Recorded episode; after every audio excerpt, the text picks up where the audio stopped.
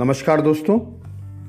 परम पूज्य गुरुदेव श्री श्री रविशंकर जी की ज्ञान श्रृंखला से आज हम जो अंक सुनने जा रहे हैं, उसका शीर्षक है, काल के परे ईश्वर।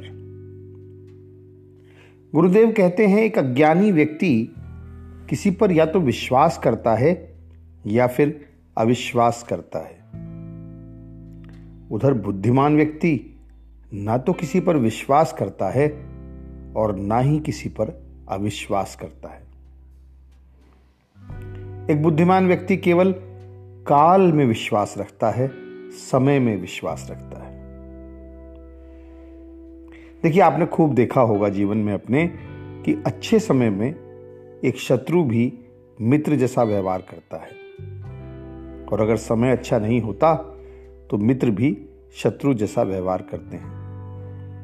इसीलिए ज्ञानी महाकाल, जो कालों के भी परे हैं, जिनके, जिनका काल भी जिनका अधीन है, काल भी जिनके अधीन है, ऐसे महाकाल शिव में विश्वास रखते हैं।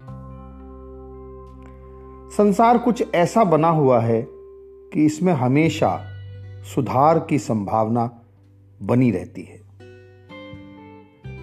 अपने समय को और अपने स्वभाव को आप हमेशा सुधार सकते हो। पर केवल आत्मा है जो हमेशा पूर्ण है और त्रुटिहीन है। इसमें कोई कमी नहीं है।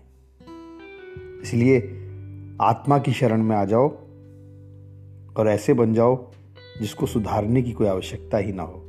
यानी असुधार्य बन जाओ।